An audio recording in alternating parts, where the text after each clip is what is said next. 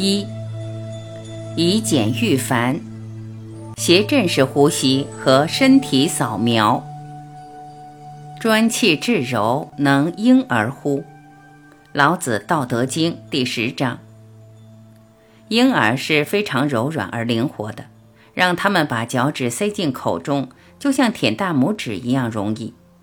他们不只是关节柔软，全身都比成年人更有弹性。只是随着年龄渐长，我们身心逐渐失去原本的柔软灵活，越来越僵化。一到中老年，还动不动就血管硬化。相较之下，婴儿非但血管壁相当有弹性，神经系统的反应也更加灵活。正是这种灵活性，使婴幼儿和儿童面对各种环境的变化更能及时反应，也更能适应。适应力强的人，在面对生活的挑战和压力时，身心不会那么容易损耗。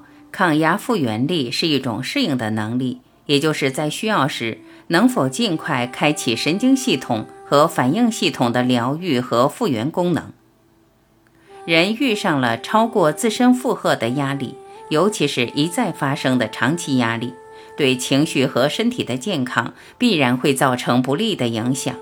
一开始，当事人可能只是有些紧张、操烦，不太容易入眠；下一步可能变成货真价实的焦虑、偏执的担心、失眠、日间疲劳、烦躁易怒、肌肉酸痛。这段时间，体内的压力反应系统必须加足马力，好全力应付眼前的压力，使出更多的皮质醇、肾上腺素与兴奋的神经传导物质，燃烧更多的能量，释放更多的自由基，使体内发炎更严重。可以想见，这一情况若维持过久，会耗尽压力反应系统的资源，而导致当事人忧虑、慢性疲劳。过动，老觉得不堪负荷，无能为力，甚至发生脑血管或心血管疾病。如果我们知道怎么强化、平衡、提升压力反应系统的复原力，那么我们是可能防止甚至逆转这一过程的。斜振式呼吸和心率变异。面对压力，为了培养复原力，我们会由腹式呼吸和斜振式呼吸开始。以此活化神经系统的自愈力与复原力，化解身心的防御与耗能状态，让压力反应系统向更健康的平衡状态移动。等你学会了斜振式呼吸，我们接下来会再教一个提升心血管弹性的放松练习。斜振式呼吸的自愈效果，结合抗阻式呼吸与呼吸导引的练习，可以得到更大的发挥。由于大多数人太忙了，没法子花几个小时做身心的锻炼，因此我们设计了全呼吸，将这三种呼吸练习合而为一，以最短的练习时间发挥最大的效果。身心的疗愈和镇静是由副交感神经系统负责的，而副交感神经系统的活化程度，则可以透过心跳速率的自然波动。与呼吸息息相关，和由此计算出的心率变异来测量。也就是说，改变呼吸的速率和模式，我们便能改变心率变异，从而改变神经系统的活跃程度。我们现在谈的不是冷冰冰的科学研究成果，而是自己亲身尝试过，并且在患者和学员身上所观察到的现象。你不妨自己做一个简单的测试，以舒适的姿势坐着，用两根手指在颈侧或手腕去感受脉搏，哪里比较容易摸到脉搏就放在那里，然后慢慢的、深深的呼吸，给自己把脉的同时，继续缓慢的深呼吸。吸气时数脉搏，吐气时也数脉搏，两者相较。你会留意到什么？如果你发现吸气比吐气的心跳更快，那就对了。你已经发现了这个现象，光是一呼一吸就能影响你的心跳。然而，心率变异不只因吐气或吸气而异，也随呼吸的整体速率而变。举例来说，呼吸放慢就会提高心率变异。不过，这是不是好现象呢？由于心率变异的变化是透过自律神经系统所调控的，心率变异升高意味着整个系统正及时反映着你的一呼一吸，时时刻刻在调节心跳。也就是系统对呼吸变化是更敏锐、反应更完整的。心率变异低，则代表系统内某个部分受损、老化而僵硬了。因此，心率变异升高肯定是个好现象，因为它代表了心血管系统比较健康、灵活，而体内的压力反应系统比较平衡而有弹性，整体上更健康、更长寿。对科学家而言，心率变异可作为评估压力反应平衡程度的指标。压力反应比较平衡，意味着身体不那么容易损耗。焦虑症、忧郁症、创伤后压力症候群、注意力缺失症、攻击、心血管疾病和肠燥症患者的心率变异偏低，则代表压力反应系统的功能是有障碍的。等你学会了斜振式呼吸，我们会再教一个能提高心血管弹性的放松练习。斜振式呼吸是一个提升心率变异、让压力反应系统恢复平衡的简单技术。科学家测试了人体对各种呼吸速率的反应，发现了一个理想的呼吸速率。以成人而言，大约在每分钟三次半到六次之间。而且一呼一吸大致等长，这个速率是呼吸练习以简驭繁的关键。非但能使心率变异最大，还能让心、肺、脑的放电节律同步化。现代的研究者称之为共振律。然而，这个现象至少在几百年前，早在许多修行法门中就流传了。举例来说，佛教僧侣禅修。进入坐禅的深度冥想时，呼吸速率是每分钟六次。意大利心脏科医师路芝亚诺·波纳迪也发现，唱诵拉丁万福玛利亚时，呼吸速率也恰好是每分钟六次。我们会在第七章多介绍一些波纳迪有意思的研究成果，包括共振式呼吸怎么强化高海拔地区的体能。斜振式呼吸则是每分钟五次，正好落在共振率的中间。呼吸的自愈力有声教材的曲目八和十，声声提示的速率各是每分钟五次和六次。我们采用这两个速率，可以最大限度地提高大多数人的心率变异。如果我们的呼吸速率能接近这一理想的共振率。对心率变异的改善效果可高达十倍。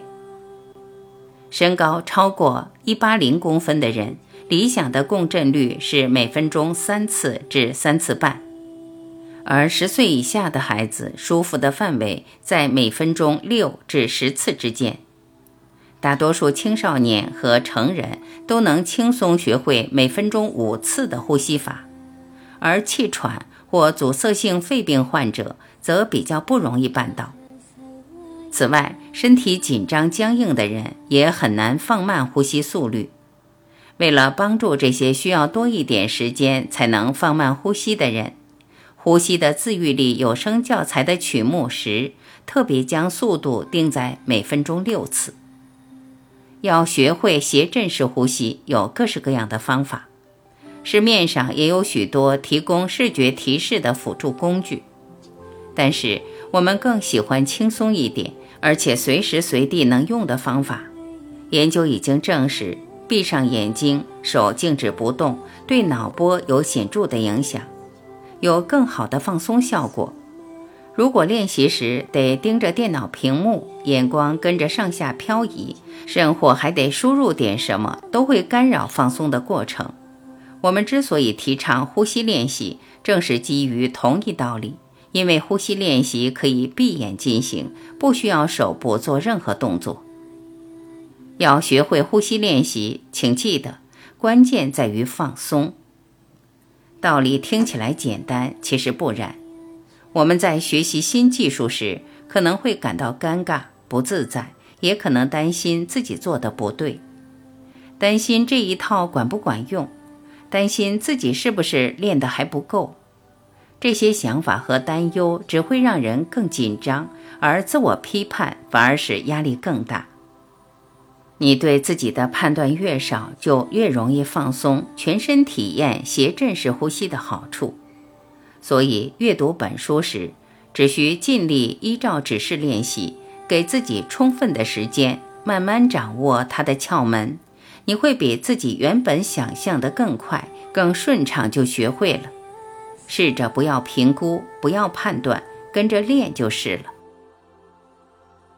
正念呼吸，觉察呼吸。佛陀在《入出心念经》里提到。觉察呼吸，既是成道之路的起点，也是终点。要觉察自己的呼吸，最好是以舒服的姿势坐着，闭上嘴，用鼻子呼吸。如果不能用鼻子呼吸，也可以双唇微起，用嘴呼吸。喜欢的话，可以闭上眼睛练习，缓慢而深入的呼吸，感觉鼻腔出入的气流。感觉气流向下进到肺部，然后撤退，呼出体外。感觉腹部和胸部的起伏，感觉肋骨的起伏。现在你已经能觉察到呼吸了。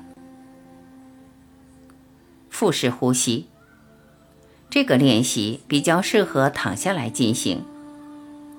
确实，颈背是舒适的。需要的话，可以用枕头或垫子调整高度。闭上眼睛，合上嘴，用鼻子呼吸，深深吸一口气，同时放松腹部的肌肉，不需要主动用劲，让腹部在吸气时自然隆起，让呼吸充满全身，腹部自然会上升。就像气球充饱了气一样，吐气，同时让腹部自然下降。重复这一过程，慢慢来，多做几次。每次呼吸都要缓慢而温和，不要刻意用力。多做几次腹式深呼吸，同时放松脸部肌肉，也让全身放松。如果看不出腹部的起伏，不妨放个小东西在肚脐上，观察它是不是随着你的呼吸上下起伏。可以是鞋子、面纸盒或你喜欢的毛绒动物。如果你能够闭着眼睛，舒适的进行腹式呼吸了，就可以进入下一阶段，开始练习斜阵式呼吸。斜阵式呼吸，你可以坐着或躺着。只要姿势舒服，有足够支撑即可。闭上眼睛，合上嘴，用鼻子呼吸，感觉气流在鼻腔、肺部进出。如果脑海浮现其他念头，只需任其飘过，再次回到一呼一吸的觉受即可。呼吸要缓慢、柔和、舒适，不需刻意。第一次学习每分钟五次的斜振式呼吸，可能需要逐步放慢呼吸速率。一旦学会了这个呼吸速率，就不需要再重复这些暖身步骤，而可以直接播放呼吸的自愈力有声教材。大概几次呼吸之后，就会直接进入正确的节奏。不过前几次练习时，还是依照下列的暖身步骤开始。斜振式呼吸的暖身步骤：闭上眼，以鼻子呼吸，慢慢来，在心中慢慢计数：吸二，呼二。一呼一吸，重复两次。慢慢来，在心中慢慢计数。吸，二，三，呼，二，三，一呼一吸，重复三次。慢慢来，在心中慢慢计数。吸，二，三，四，呼，二，三，四，一呼一吸，重复四次。慢慢来，这次计数的速度再放慢一点，在心中慢慢计数。吸，二，三，四，呼，二，三，四。一呼一吸，重复四次。如果每分钟五次太难，可以改用有声教材的最后一个曲目，试试每分钟六次。一旦掌握了每分钟六次的诀窍，再放慢一点，到每分钟五次就没那么难了。当然，停留在每分钟六次的速度也是可以的。如果不能放慢到每分钟六次，你可能需要史蒂芬·艾略特录制的《慢下来》。具体步骤请参阅第六十页。这张 CD 会从你平常的呼吸速率开始，一步一步来，循序渐进地放慢呼吸。一旦学会了每分钟五次的呼吸速率，就不需要再重复这些暖身步骤，直接播放呼吸的自愈力有声教材。跟着做几次呼吸后，自然会进入正确的节奏。播放有声教材的曲目二，先跟着提示慢慢呼吸，然后跟着两个庆声的提示，听到第一次的庆声，慢慢吸气，用非常非常慢的速度；听到第二个庆声，慢慢吐气，同样的要非常非常慢。如果吐气或吸气维持不到下一次的庆声，可能是太用力，使得气流进入或呼出的速度太急太快。可以试着让推动气流一吸一呼、一进一出的力道再轻一点，这会帮你放慢呼吸，让吐气或吸气足以维持到下一个庆声。呼吸的速度越慢。力道越轻柔，就能越轻松做到这个练习。这时，往昔累积的紧张仍然残留在体内，感觉身体哪里是紧绷的？或许在腹部、胸部、喉咙或颈部。每呼一口气，就放掉一点紧张。想象一下，让一呼一吸像微风，在树梢轻轻拂过。继续练习斜阵式呼吸，维持五分钟。如果练得很顺，可以延长为十分钟。然而，如果你在挣扎，请停下来休息一会儿，放松后再试一次。要有耐性，给自己足够的时间调整呼吸，不要为此批判自己。如果还是有困难，请阅读接下来的。如何处理练习斜振式呼吸的障碍？大多数人挺喜欢呼吸的自愈力有声教材的柔和庆声，然而有些人觉得人声更能让心情舒缓下来。如果您喜欢听人声的提示来调节呼吸，不妨试试史蒂芬·艾略特的《呼吸一》CD，可以在他的网站购买。这张 CD 的曲目三是以人声提示来调节呼吸的。头部受过创伤的人通常会觉得人声提示更舒服，更有镇静的效果。我们推荐呼吸 ECD，还有另一个理由：如果想练习二十分钟、时间长一点的曲目比较方便，网站可以让使用者将曲目下载到 iPad 或 MP3 播放器。每天练习斜振式呼吸。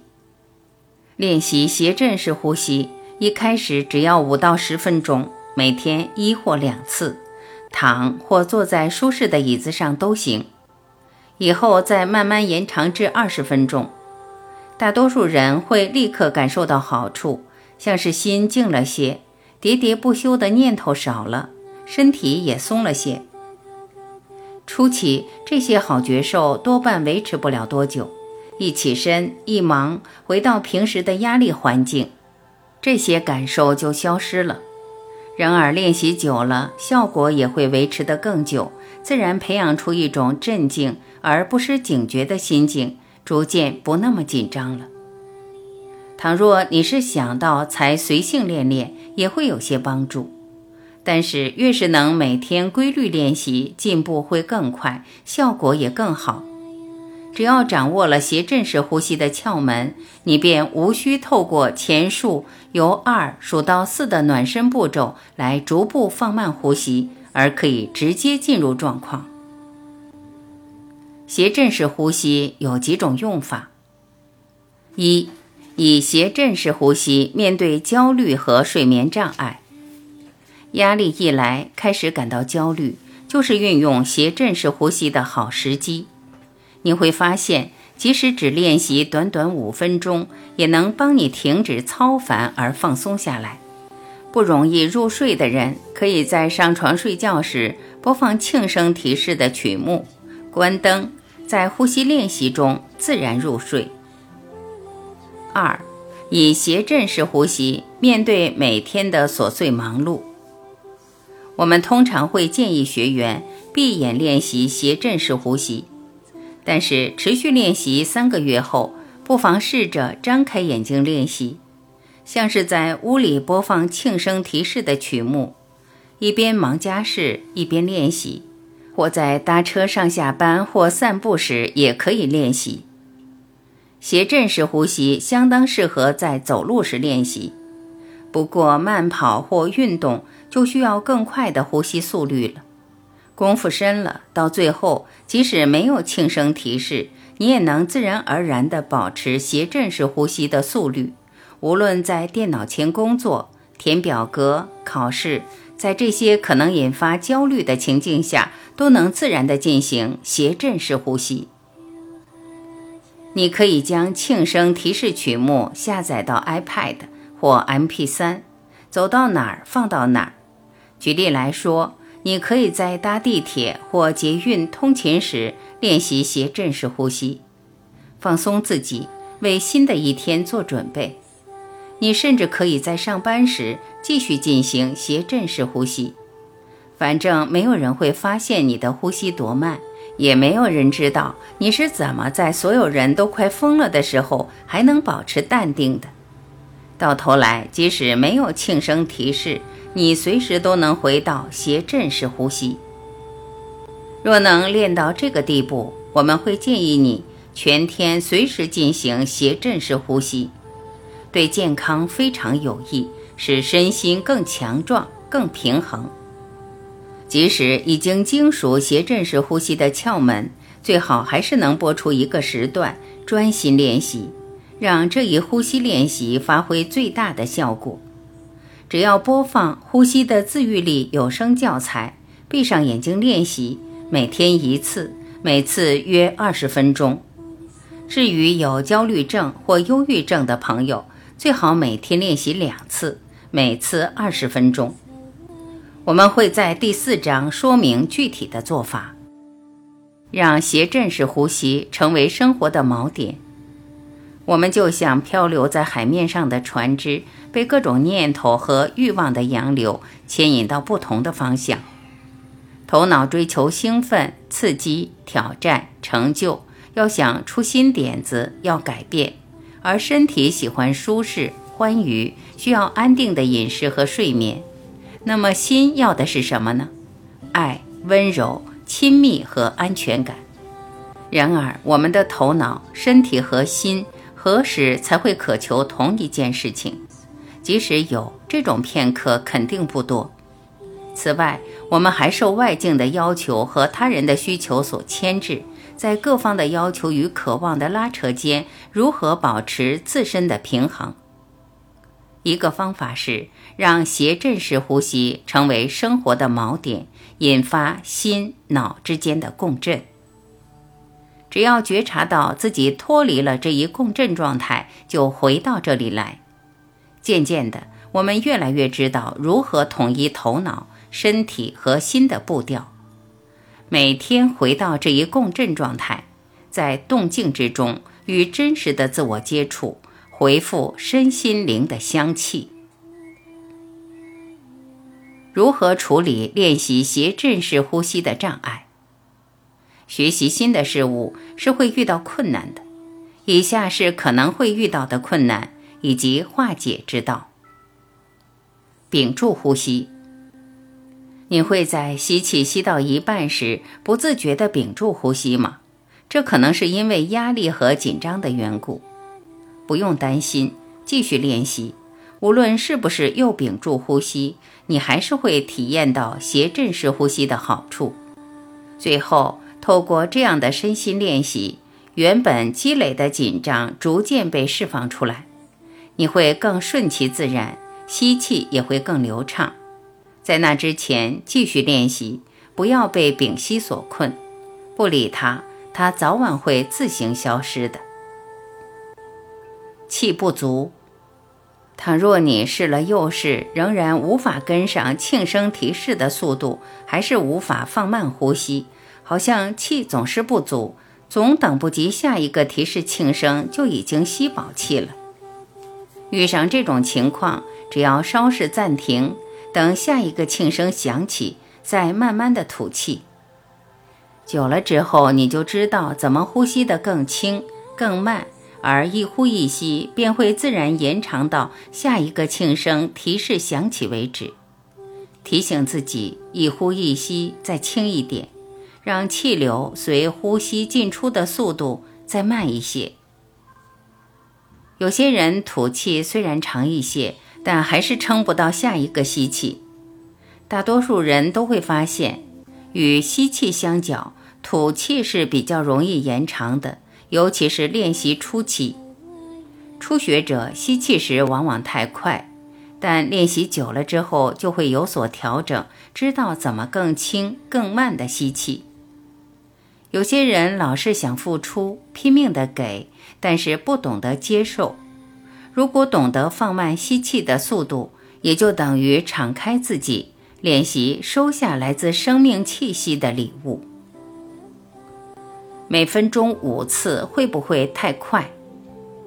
有些人觉得每分钟五次的呼吸速率太快了，他们喜欢更慢的呼吸速率。会这么想的。多半是训练有素的跑者或勇者，有些瑜伽行者也想把呼吸速率放慢到每分钟四或三次，甚至两次。这是深度静坐的情形。慢一点，在深度静坐或其他练习是合适的。然而，若你要学习斜振式呼吸，保持每分钟五次是练习的关键。为什么不慢下来？慢一点不是更好吗？不见得如此，看你想要的是什么。如果你的目标是进入深度而放松的静坐状态，甚至是放掉自我意识，那么慢的呼吸速率可能是合适的。然而，这种状态无法让人照常工作，进行需要专注的任务。另外，呼吸速度慢会使副交感神经占上风。而不是维持副交感神经和交感神经系统之间的最佳平衡。斜振式呼吸的独到之处在于以一定的呼吸速率引发镇静而又不失警醒的心境，这是我们一般人居家、工作或玩乐时的理想状态。我们发现每分钟六次会扩张毛细血管。让四肢的血流和氧气达到最理想的状态。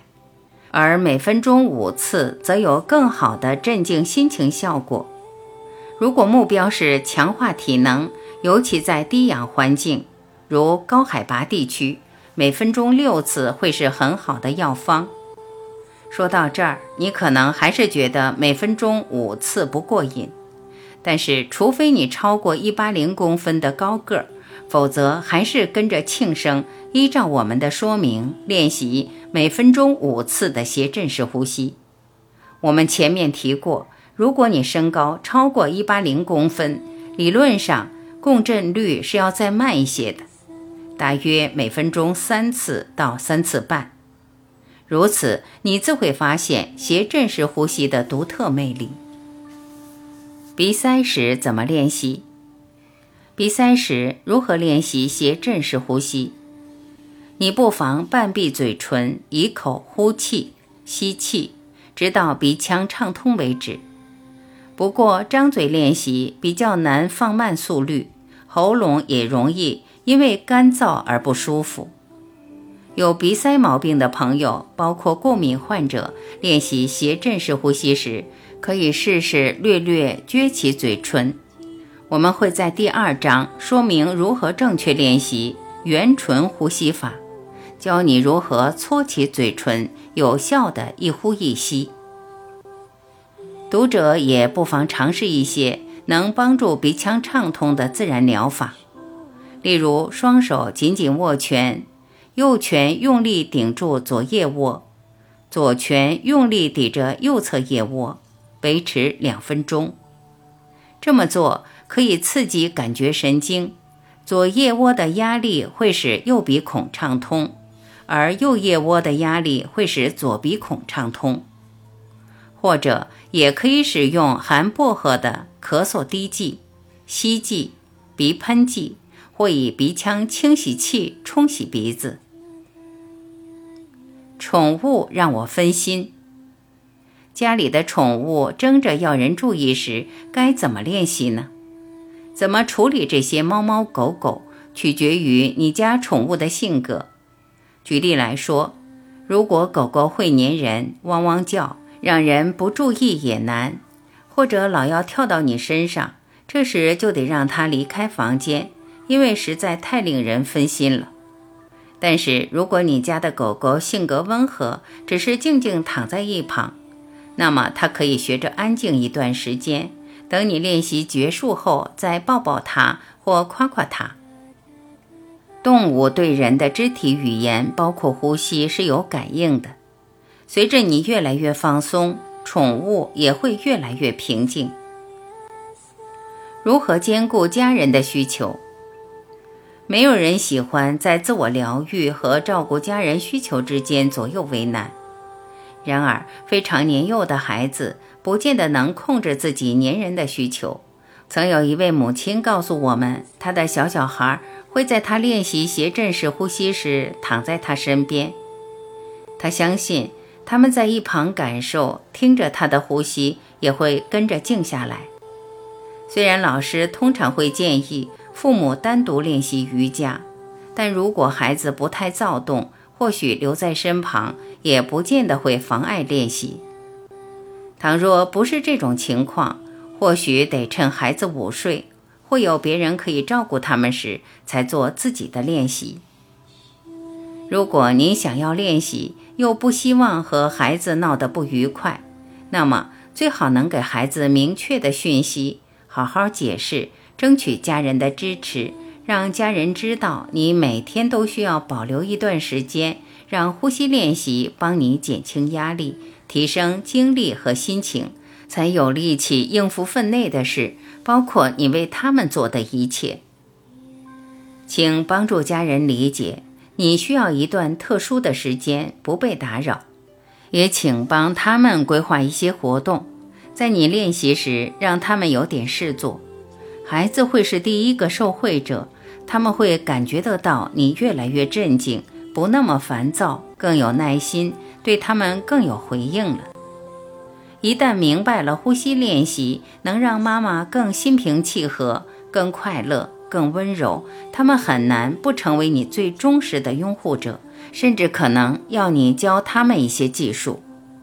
戈巴医师十几岁的儿子曾经取笑他的呼吸练习，说：“妈妈，你这么淡定，就算我跟你要一辆保时捷，你也会答应的。”孩子自然会用他自己的方式支持你练习，像是上图所描述的情况。需要呼吸专用时段吗？有时候一天忙忙碌碌下来，很难找出时间练习呼吸。那么一天的哪一个时段最适合做呼吸练习呢？任何时候只要能练习都是好时段。早上练习让人神清气爽、心平气和；晚上练习可以恢复精力，让人放松入眠。我们有一位病人艾丽森，她整天都觉得累，工作压力大，晚上回到家心情又容易暴躁。他越来越容易出错，担心自己保不住工作。我们在枕间教他斜振式呼吸，让他体验到放松和神清气爽的效果。即使艾丽森已经体验到了呼吸练习的好处，他仍然不想提前二十分钟就起床练习。他的折中之道是：早上练习十分钟，余下的十分钟留在一天结束时再练习。这么练习了一周之后，他发现早上的练习让人神清气爽，抵抗疲劳的效果比赖在床上多睡十分钟更好。此外，由于他一整天比较放松，有余裕注意细节，非但犯的错误少了，和同事的互动更顺畅，还能完成更多的工作。现在他下班回家时，不再老是觉得自己快被打垮了。而是对一天下来的工作成果相当满意，可以安心回家和家人相聚。而家人对艾丽森是很重要的。第一个月练习近尾声时，他决定早上固定做呼吸练习，而且挺神奇的，他竟然空出了二十分钟来练习。想保持清醒，却睡着了。做呼吸练习时，你可能明明想保持清醒，却因为太放松而睡着了。会有这种情况，多半是因为你晚上睡得不够。如果不急着出门上班，而且有时间，最好让自己再多睡会儿，因为这可能正是你身心最需要的。然而，如果没有时间补眠，在做呼吸练习时，或许你可以试着坐直，以呼吸导引。会在第三章介绍保持清醒。我们看过许多严重睡眠不足的患者在练习斜阵式呼吸时睡着了，即使坐直了身子，仍然鼾声大作。倘若这种情况一再出现，或许要留意是不是有阻塞型睡眠呼吸中止症的情况。这是一种必须由医师评估诊断的疾病，可能导致疲劳。开车时睡着、肥胖和肺动脉高压，总是不安心。我们工作方的学员有不少严重虐待或重大创伤的幸存者。这些在受虐环境里担心受怕长大的人，和执行多次任务的退伍军人有许多相似之处。其一是没有一个地方能让他们感到安全。过度警觉、草木皆兵是创伤后压力症候群的症状。当事人总是随时留意各种危险讯息。正因如此，受过创伤的当事人，只要有人在场，就无法闭上眼睛。我们在带领全身心呼吸工作坊时，通常是一人在前头带领，另一人在教室里四处走动，看看有没有学员需要协助。在某天早上的工作坊，我们留意到白安家，一位黑发的苗条女性，睁大眼睛，坐得笔直。葛巴医师问她，在呼吸练习时闭上双眼会不会舒服些？她摇摇头，表示否定。只要身边有人，白安家从不闭上双眼。她生长于暴力家庭，从来没有安全感。即使过度警觉的习惯让他吃尽了苦头，他还是身不由己地随时扫视周遭，留意各种可能的威胁。戈巴医师没有要求白安家闭眼，只是建议他不妨试着半睁半闭，帮助自己收摄注意力，留意微细的身心感受。半年后，白安家回来参加另一次工作坊，告诉我们说他已经学会了在恐惧感来袭时，用斜振式呼吸与阻抗式呼吸帮助自己平静下来。另一个进展是。他在参加第二次工作坊时，能够闭眼做呼吸练习了。可以全家一起练习呼吸吗？甘迪斯是两个女儿的妈，十一岁的女儿也想和她一起做呼吸练习。我认为十岁以上的孩子是可以和父母一起做练习的。但孩子一开始可能只能练习几分钟，那是他们可以保持专注的极限。强迫孩子长时间静静坐着练习是徒劳无功的，到头来只会带来挫折感和烦躁。如果孩子真的练出了乐趣，自然会延长练习时间，但是这全由他们自己的感受决定。甘迪斯接着问。那么，我六岁的女儿也能练吗？请注意，因为幼儿的呼吸速率比成人快。以五岁至十岁间的孩子来说，最简单的呼吸练习可以定在每分钟十次，这是能让他们完整一呼一吸的速度。也就是说，庆声提示响起，吸气，然后吐气，吐气完成时，下一个庆声正好响起。所以。父母做每分钟五次的练习，同样的节奏，正好能让孩子一起做每分钟十次的练习。但孩子只需在注意力所能维持的范围内练习几分钟就好。呼吸练习对注意力不足过动症的儿童和成人特别有益。如何慢下来？倘若你已经练习了一阵子斜振式呼吸，无论将目标设定成每分钟五次还是六次，依然慢不下来，气不够长，无法放慢呼吸速度。别气馁，你只是比别人更需要按部就班，一步一步地慢下来。史蒂芬·艾略特的《慢下来》CD 会帮你更轻松地达成目标。你可以到他的网站订购这片 CD，聆听指示，依照下列的一步一步慢下来说明进行。慢下来这片 CD 收录了十六种连续的呼吸节律，由每分钟二十次到每分钟五次，每个曲目以一个高音搭配一个低音，一遍又一遍的重复，直到曲目结束。我们建议在高音提示声出现时吸气，低音吐气。每一个音结束时会有庆声提示，要由吸气转为吐气，或由吐气转为吸气了。一步一步慢下来。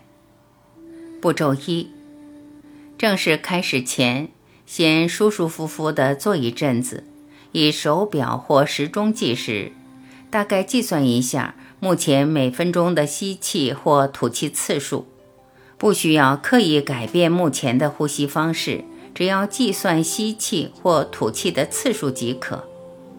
记下这个数字，这就是目前的呼吸速度。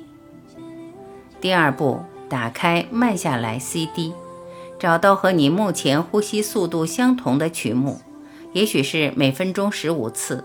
搭配这一速度的曲目练习呼吸，约莫四分钟。这么做能帮助你在目前的呼吸速度下建立平稳而有节奏的呼吸方式。步骤三，这一曲目结束后会自动进入下一曲目，曲目一换便以新曲目的速度开始一吸一呼，如此进行，大概持续两三个曲目。以前一段的情况为例，你可以练习每分钟十五、十四、十三次呼吸的曲目。步骤四：次日将前一天的目前呼吸速度减一，再练习两三个曲目，延续上一段的例子，也就是练习每分钟十四、十三、十二次呼吸的曲目。继续这么练习，直到能轻松达成每分钟五次的最终目标为止。一旦达到了这一目标，只要条件允许。就以每分钟五次的速度继续练习下去。如果你目前的呼吸速度是每分钟十八次，以下是慢下来的具体操作方式：一、第一天练习每分钟十八、十七、十六次的曲目；二、第二天练习每分钟十七、十六、十五次的曲目。三，第三天练习每分钟十六、十五、十四次的曲目。四，第四天练习每分钟十五、十四、十三次的曲目。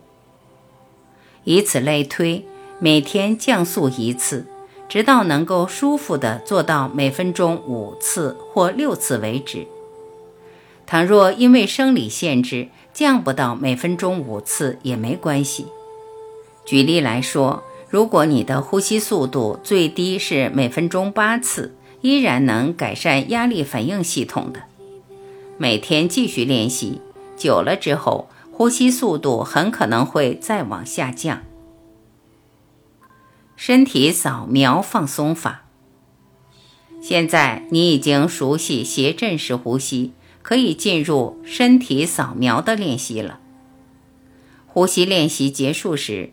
最好不要马上跳起来，急着去忙去做事，而是不妨做一个简单的放松练习收尾，让身心充分吸收练习的效果，记住好的感觉。看你喜欢哪一种放松方式，也许是静坐、观想或身体扫描练习。有些人觉得此时此刻的心境特别适合深入的祈祷，因为呼吸练习后。头脑会变得清晰，心与灵特别敞开。不过，我们还是先搭配呼吸的自愈力有声教材，教一个最基本的身体扫描放松法。具体说明如下：身体扫描基础版，练习斜振式呼吸十分钟。躺下，准备进行身体扫描。请参照以下提示：闭上眼睛，合起嘴，慢慢的呼吸，维持斜振式呼吸的节奏。继续进行斜阵式呼吸，身体静止不动，感觉你的脚跟，让感觉在脚跟停留一会儿。感觉你的脚尖，让感觉在脚尖停留一会儿。感觉你的脚踝，让感觉在脚踝停留一会儿。感觉你的膝盖，让感觉在膝盖停留一会儿。感觉你的髋部。让感觉在髋部停留一会儿，感觉你的腹部；让感觉在腹部停留一会儿，感觉你的胸部；让感觉在胸部停留一会儿，感觉你的手；让感觉在手上停留一会儿。感觉你的肘弯，也就是手肘向内弯的地方，让感觉在肘弯停留一会儿。感觉你的脖子，让感觉在脖子停留一会儿。感觉你的脸，让感觉在脸上停留一会儿。感觉你的头部，让感觉在头部停留一会儿，感觉整个身体。让感觉在全身停留一会儿。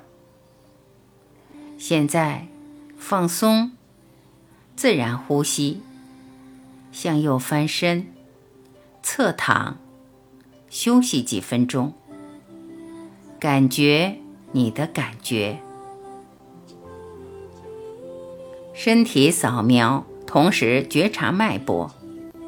等你能维持斜振式呼吸长达十五分钟后，可以再学一种身体扫描的放松法，顺便测试自己血液循环系统的弹性。身体扫描的形式千变万化，共通点在于将注意力导引至全身各部位，一般是从脚开始，往上一一推进，直到头部为止。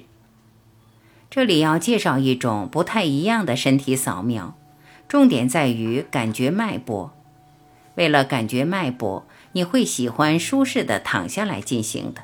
在感觉各个部位时，停留至少十秒，再移到下一个位置。如果时间充裕，可以停留久一些，也许三十秒。过程中不需要精确读秒，以免分心。只要专心感觉脉搏即可。对了，正式练习前，请务必读完这一节的说明。脉搏身体扫描。开始前，先播放谐振式呼吸的曲目，有声教材的曲目二来暖身。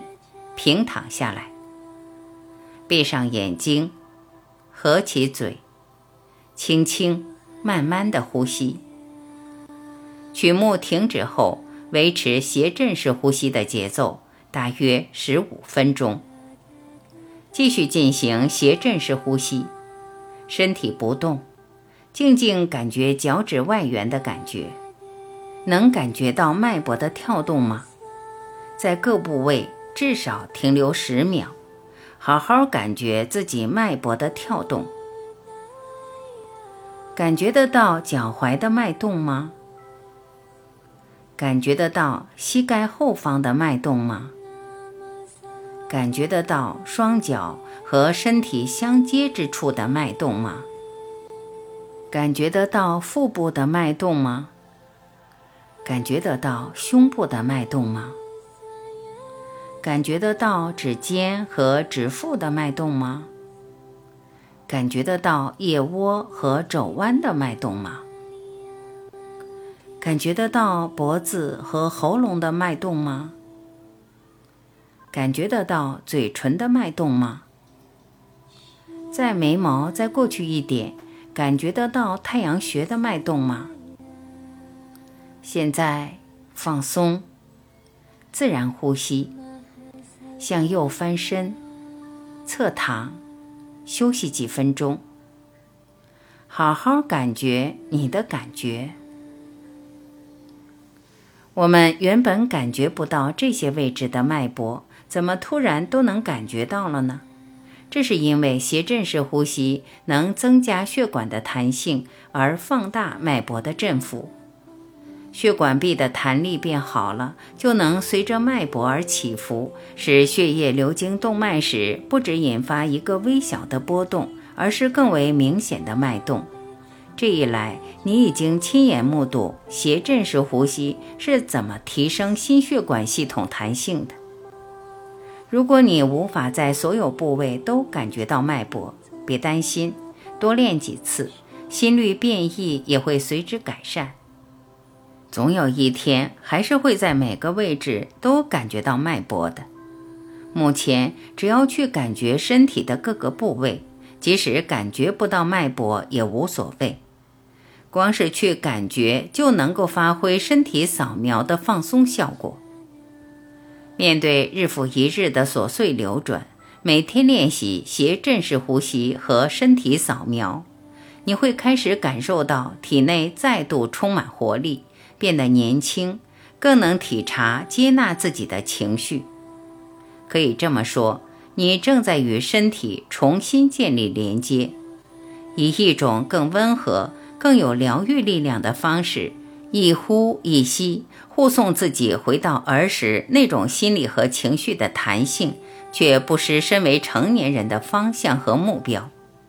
练得久了，你自然会更镇静、放松，更能觉察到自己的身体、呼吸和心灵。